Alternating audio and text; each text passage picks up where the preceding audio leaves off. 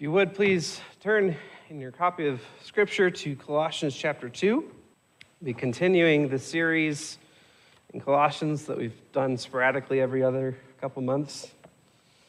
And we're in chapter two. We'll be finishing it out this week.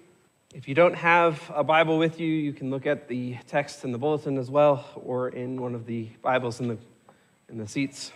Let us then read God's word, God's inerrant, inspired word for us this morning from Colossians chapter two. Therefore, as you received Christ Jesus the Lord, so walk in him, rooted and built up in him and established in the faith, just as you were taught, abounding in thanksgiving. See to it that no one takes you captive by philosophy and empty deceits, according to human tradition, according to the elemental spirits of the world, and not according to Christ. For in him the whole fullness of deity dwells bodily, and you have been filled in him, who is the head and rule of all authority. In him also you were circumcised with the circumcision made without hands, by putting off the body of flesh, by the circumcision of Christ, having been buried with him in baptism, in which you were also raised with him through faith in the powerful working of God, who raised him from the dead. And you who were dead in your trespasses and the uncircumcision of your flesh, God made alive together with him, having forgiven all of our trespasses, by canceling the record of debt that stood against us with its legal demands. This he set aside, nailing it to the cross. He disarmed the rulers and authorities and put them to open shame by triumphing over them in him. Therefore, let no one pass judgment on you in questions of food and drink, or with regard to a festival or a new moon or a Sabbath. These are a shadow of the things to come, but the substance belongs to Christ.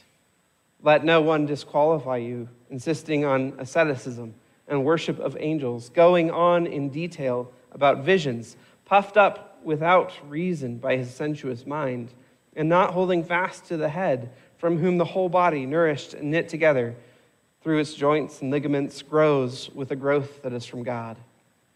If with Christ you died to the elemental spirits of the world, why, as if you were still alive in the world, do you submit to regulations? Do not handle, do not taste, do not touch, referring to things that all perish as they are used, according to human precepts and teachings. These indeed have an appearance of wisdom, in promoting self-made religion and asceticism and severity to the body, but they are of no value in stopping the indulgence of the flesh. Thus far, the Word of God, living and breathing, and able to change our hearts this morning. Let us go to God in prayer and ask his blessing. Heavenly Father, we ask that you would teach us by your word this morning, that you would use this letter that Paul wrote so long ago to the Colossian church to teach us more about who we are, who you are, how great a Savior we have, and how we must live our lives firmly rooted in Christ, in Jesus. Teach us this morning by your Spirit and by your word, we ask in Jesus' name, amen. Poetry is a wonderful and mysterious gift that God has given man to express some of the most complex ideas of the human uh, experience. It can move the soul and captivate the mind. And as we meditated on this week's passage, Catherine reminded me of a poem by an unknown author that expresses what Paul is saying here in Colossians two. It goes like this. Oh, you can't get to heaven on roller skates, because you'd roll right by those pearly gates. Oh, you can't get to heaven in a rocking chair, because a rocking chair won't get you there. Oh, you can't get to heaven in a limousine, because the Lord don't sell no gasoline. Okay, maybe a children's song isn't high poetry. Uh, and sorry for all of those of you who will have that song stuck in your head for the next week. Um, as penance, it's been stuck in our heads for the past week and probably will be this next week as well. But as I thought about those words, as I thought about the words of that children's song, I realized how much they reflected what Paul is trying to teach us here in Colossians two. In this passage, Paul teaches us that we must guard ourselves against self-made religion. Even though we've heard, we've believed the gospel, it's easy for us to turn to empty creations of man. Instead, we must continue to dwell in the full and complete work of Jesus and live out of that gospel. If I can draw out the analogy of that song a little bit further, I think the roller skates, the rocking chair, the limousine are all quite appropriate critiques of our culture and our world today. Maybe the roller skates are a picture of clout or popularity. After all, if you grew up having roller skates, you were a pretty cool kid. Maybe the rocking chair is a representation of deceiving ourselves that we're good enough. We're good enough for God. God has to let us into heaven. Maybe the limousine is a representation of wealth and power in our world, the pursuit of Uh, of amassing things to ourselves. But God does not value what our world values. God does not value our wealth. We can't buy our way into heaven. Paul says, "See to it that no one takes you captive by philosophy and empty deceits according to human tradition, according to the elemental spirits of the world. Having been, been saved through the gospel of Jesus, how can we pretend to live our lives by the vanities of this world?" So as we look at Colossians two, verses six through twenty-three, we're going to look at it in two points today. First, we need to see, we need to dwell in the gospel. And second, we'll see how dwelling in the gospel delivers us from mere shadows. So first, dwelling in the gospel, and second, deliverance from mere shadows. So first, let's look at how we ought to be dwelling in the gospel. Here in the second chapter of Colossians, Paul begins to instruct the Colossian church on how they ought to live. As we get into the uh, instructions, the details of why Paul is writing them the letter.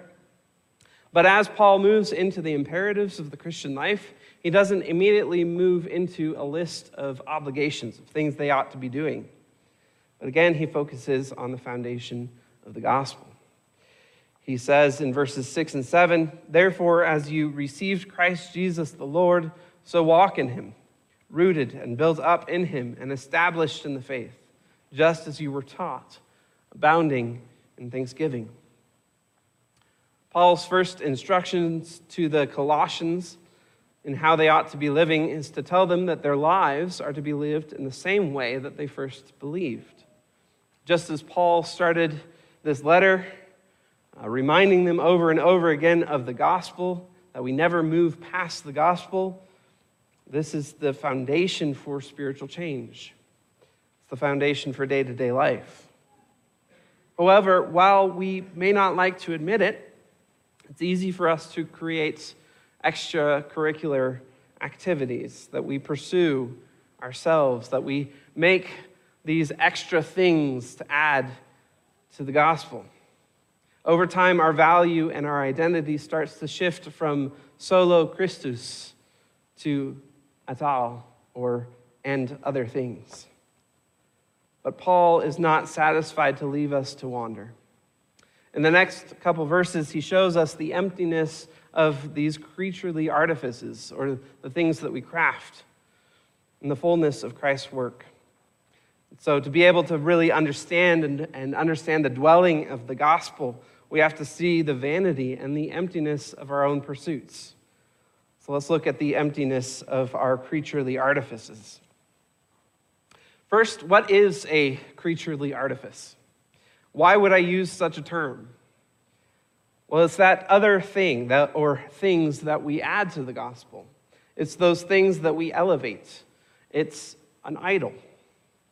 We could talk about the emptiness of idols, but I think that we're used to that term. We're used to fitting that word idol into a very specific theological box. An idol is bad. I strive very hard not to have any idols. And even Paul didn't call them idols here.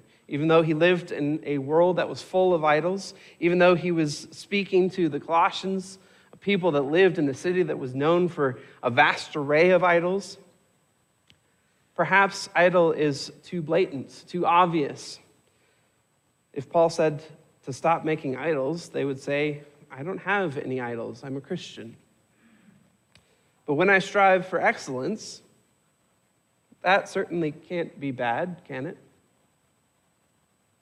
When I aim to have everything decent and in order, that's good, right? Am I treading dangerously on Presbyterian holy ground? Paul says in verse eight, see to it that no one takes you captive by philosophy and empty deceit, according to human tradition, according to the elemental spirits of the world, and not according to Christ. Paul sets these things as opposites to one another. Philosophy, empty deceit, human tradition, and elementalism on one hand, and Christ on the other hand. And the distinction that he draws here is that philosophy, empty deceit, human tradition, and this elementalism are inadequate foundations and they're inadequate goals. Only Christ, and Christ only, is worthy of defining and shaping our lives. Only Christ, and Christ only, is worthy of defining and shaping our lives. To understand Paul's point further, it may be helpful to understand the culture that surrounded this church, the Colossian church, and how in many ways it looks a lot like our own. Philosophy and tradition were two pillars of civilization, and a third was religion, a very popular one, a very important one. This word that Paul uses here could be translated elemental spirits or elemental principles. Not quite sure what exactly the meaning there. Paul could have spiritual beings in mind, such as all these pagan deities, these idols that were worshipped in the culture. But he also could be uh, referring to more inanimate, but still religious principles of life, or these things of life that you have to pursue in order to be successful. Scholars are mixed on what this phrase means in the passage, but as I thought through it, as I considered what the meaning and what it implies, it really amounts to the same issue in the end. Whether you have some kind of pagan deity that you feel controls your life, or you believe that your future is determined by how well you manipulate the natural world around you, the result is the same. In the end, you will always be looking for ways to appease and improve your chances in life, regardless of if that is a higher power, something you're appealing to, uh, or if that is something impersonal, something in our natural world. Philosophy, empty deceit, and human tradition likewise have the tendency to captivate, to pull our attention away from Christ, cause us to lose sight of the gospel. This is a challenging issue for all of us. I would guess that if I had a conversation with any of you this morning, you would be able to describe your need for Christ, to be completely reliant on Christ. We know that the gospel is the only way that we can get to God. We know that there's nothing that we could do to add to what Jesus has done. And we know that all of our work is but dirty rags.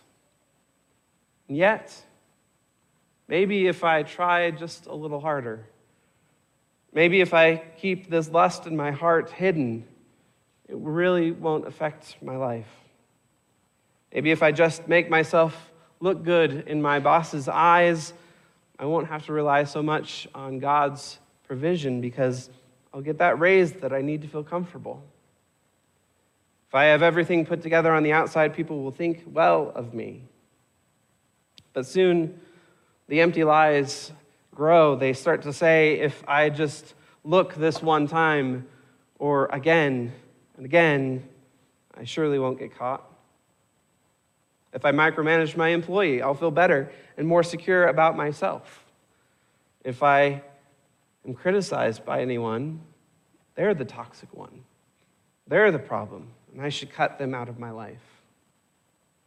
These are lies that are easy for us to start to believe over time. They creep in. They divert our attention away from the gospel. Like us, the Colossians were inundated with subtle and deceptive ideas that tempted them to turn away from the sufficiency of Christ and seek after man-made idols. Whether you're seeking to appease some spiritual force, natural force, or the gnawing insufficiency in your own soul, all of your efforts are a sacrifice to an object that is not worthy of the worship you are giving it. Speaking of empty creations of man, the movie Barbie opened up two weeks ago in theaters. So far, it's the highest grossing film on opening weekend this year. While I haven't seen it, from what I've heard, I probably wouldn't recommend it either. Uh, there has been a good bit of buzz on social media about this film and about the messages that it says. In the movie, uh, one of these main uh, ideas, one of these main thoughts is about empowerment, the strange empowerment that you're supposed to have. When Barbie is receiving an award, she doesn't thank those who have helped her along the way, but instead she says, "I worked really hard for this, and I deserve it." It's amazing to see the reactions to that on Twitter, social media. It's the reaction of, yeah, I needed that message. That's true. I need to believe that about myself.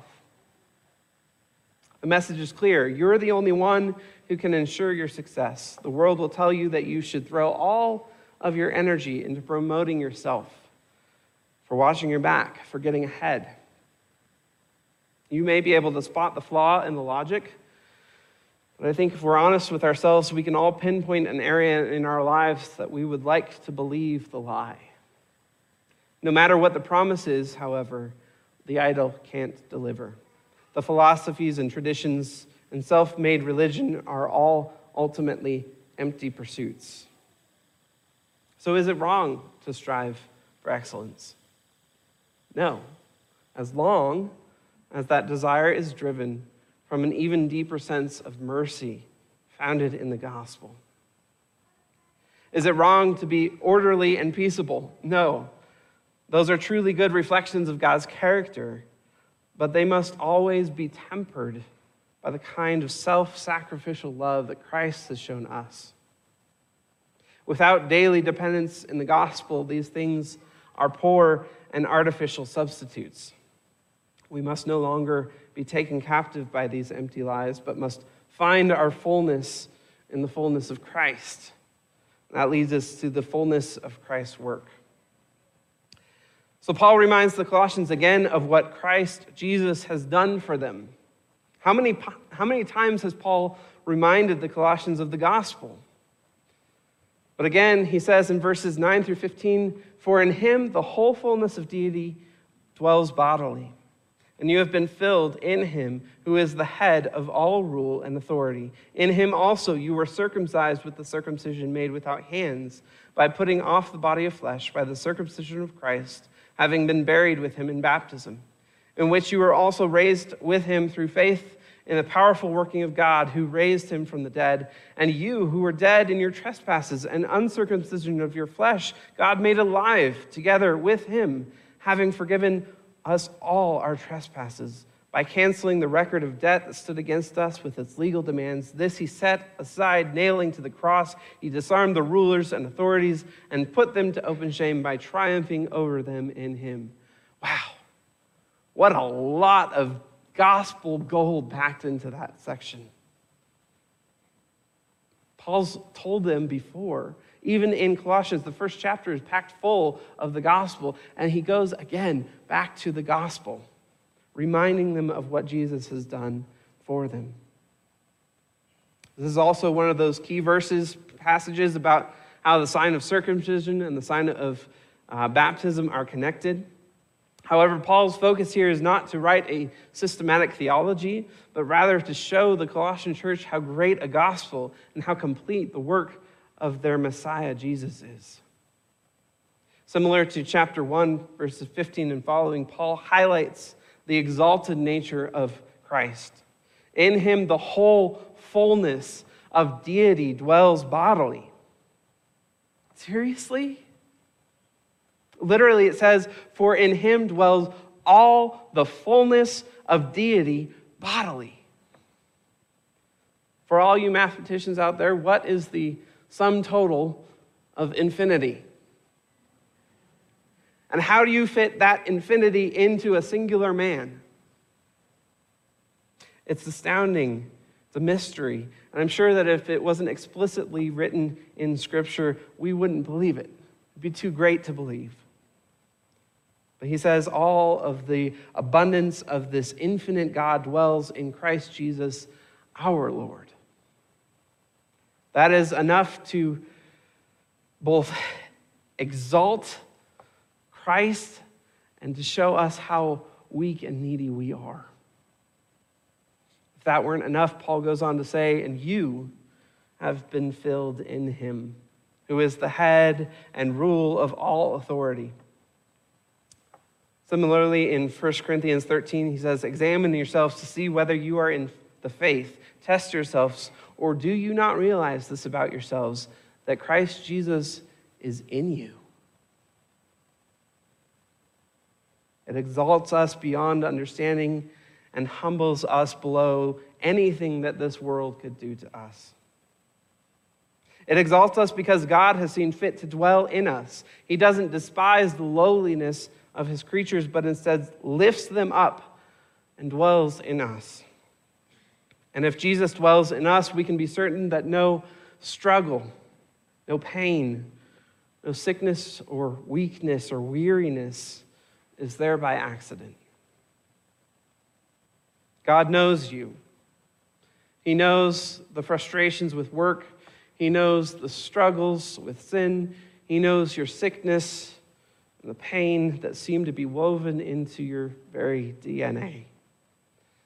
And yet, this powerful God who can create with a word has chosen to work in you, sanctifying you with every struggle and with every breath.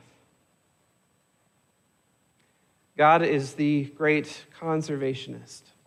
There is nothing wasted in God's economy. That's what it means. The fullness of God, the fullness of deity dwells in him and he in you. How can we then not throw ourselves at his feet in worship? Who am I that this great God would be mindful of me and so deeply merciful to me?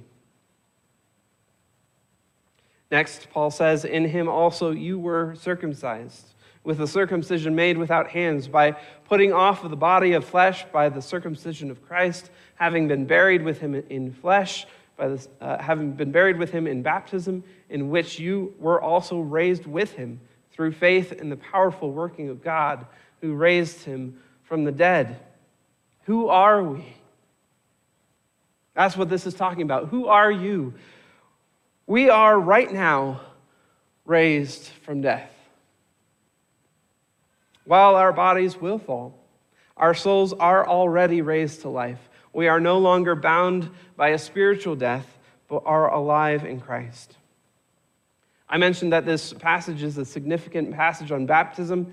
It shows us just what baptism signifies and proclaims.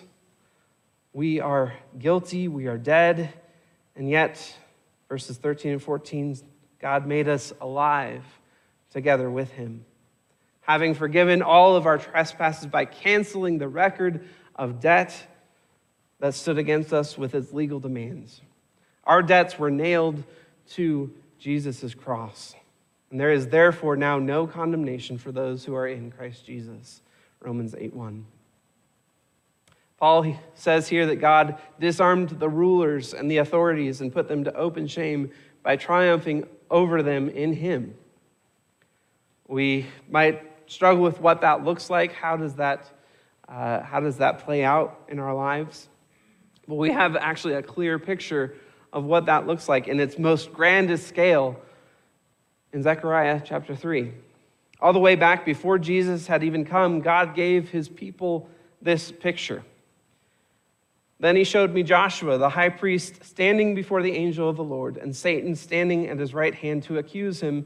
And the Lord said to Satan, the Lord rebuke you, O Satan. The Lord who has chosen Jerusalem rebuke you. Is not this brand plucked from the fire? Now Joshua was standing before the angel clothed with filthy garments, and the angel said to those who were standing before him, remove the filthy garments away from him. And to him he said, behold, I have taken your iniquity away from you, and I will clothe you with pure vestments. Isn't it amazing that the prince of shame is standing there, ready to throw the book at Joshua? But God removes Joshua's shame and casts it back at Satan. The Lord rebuke you, O Satan. God has taken our filthy record, our record of debt, and has nailed it to Jesus' cross. Where then is your shame? Satan has nothing to hold over your head because God has put your record over Jesus' head and has given you a forgiveness that can never be removed. That's why we have to live in the gospel, why we have to dwell in the gospel. Our world is full of philosophies, of ideas, of lies. They're all drowning in shame. But in Christ, you are free. And that leads us to our final point this morning, deliverance from mere shadow. This one's shorter, just in case you're wondering. So now that we have seen the importance of living in the gospel and in Christ alone, let's look at some of the ways that change, that, uh, that, that reality changes our lives. We see in verses sixteen through twenty-three, deliverance from mere shadow. Paul says in verses sixteen and seventeen, therefore let no one pass judgment on you in questions of food and drink, or with regard to a festival or a new moon or a Sabbath. These are a shadow of the things to come, but the substance belongs to Christ. Although we don't know the specifics of what the Colossian church was dealing with, it's clear by these verses and, and the previous context in the chapter that the Colossians were struggling with knowing how to practice their faith. Some teachers were telling them that they had to observe feasts and practices to really be Christians. Others were telling them that they needed to suffer more in order to make sure that they were really in Christ. Still others said that they had to worship angels. But these practices are hollow. Again, the reality of our identity is already accomplished in Christ. We cannot add anything to our standing with God. Now, Paul isn't saying just to abandon all, all morals and live with anarchy.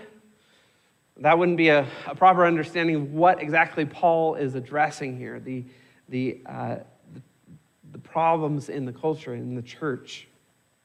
But Paul says in verse eighteen, let no one disqualify you, insisting on asceticism and worshiping angels, going in detail about visions, puffed up without reason by his sensuous mind.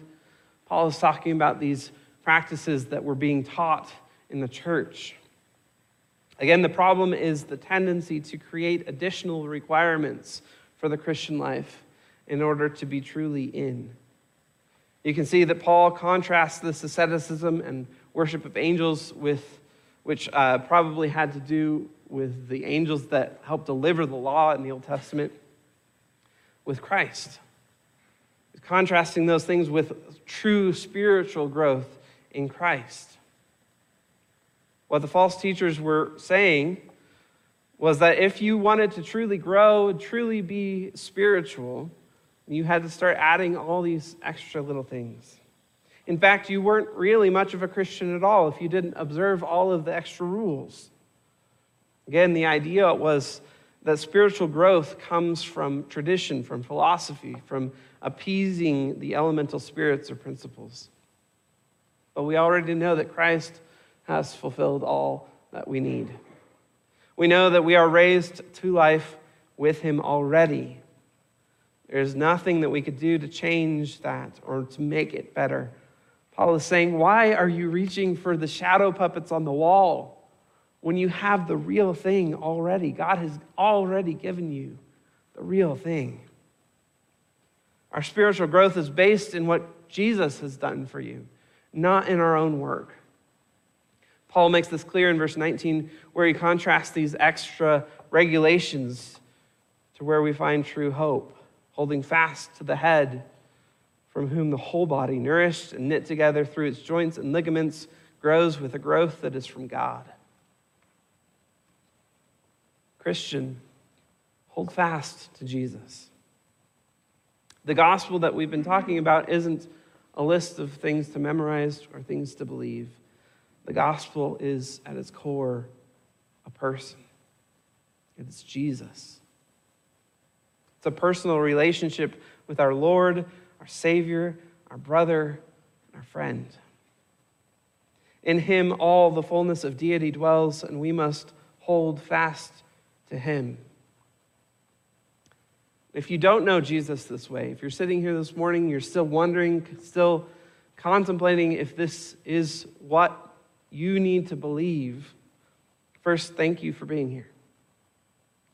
This is the best place for you to be right now, because this is the fundamental issue in your life.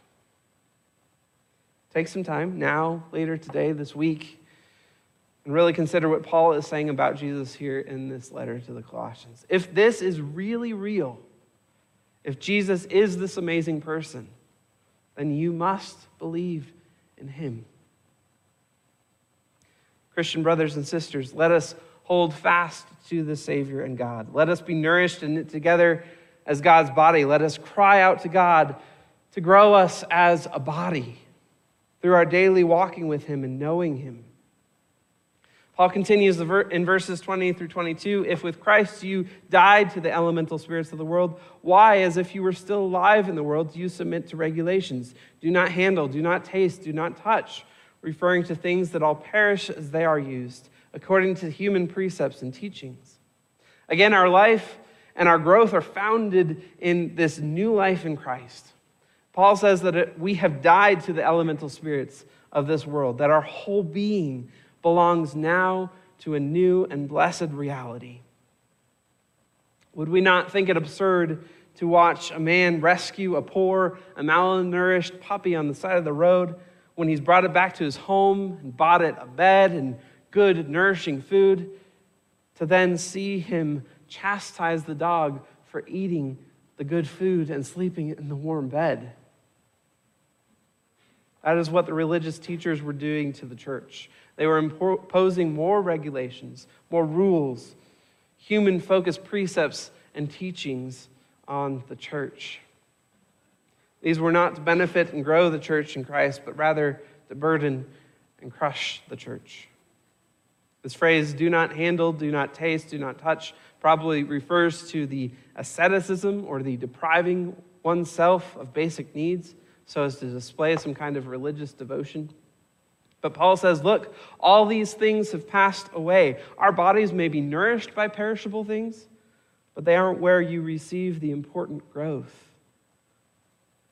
You can consume or restrict the use of these things, but the real growth comes through dwelling and living out of the gospel.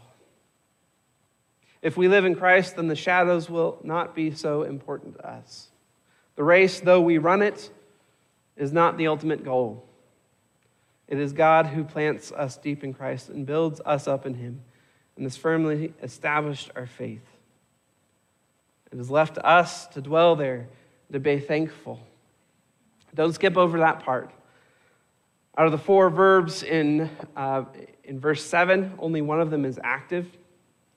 Verse seven there, rooted, built up in him, established in the faith, just as you were taught. That last one, abounding in thanksgiving. That's an active verb. The others are passive. The others are what God has done for us. Abound in thanksgiving.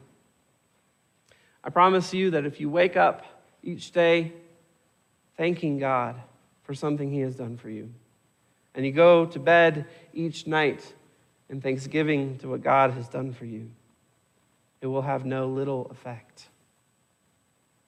A thankful heart is powerful. I want to conclude with what Paul says at the end of this section. I think he leaves us with something important to think about. Verse twenty-three, These have indeed an appearance of wisdom in promoting self-made religion and asceticism and severity to the body, but they are of no value in stopping the indulgence of the flesh. What is Paul saying here? All the philosophies, empty lies, traditions, elemental spirits, angel worship, asceticism, regulations, they all lead to the same place. They all may mask the brokenness, but they can't heal it.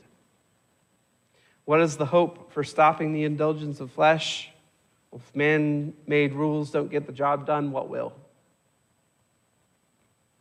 Remember, who is working in you?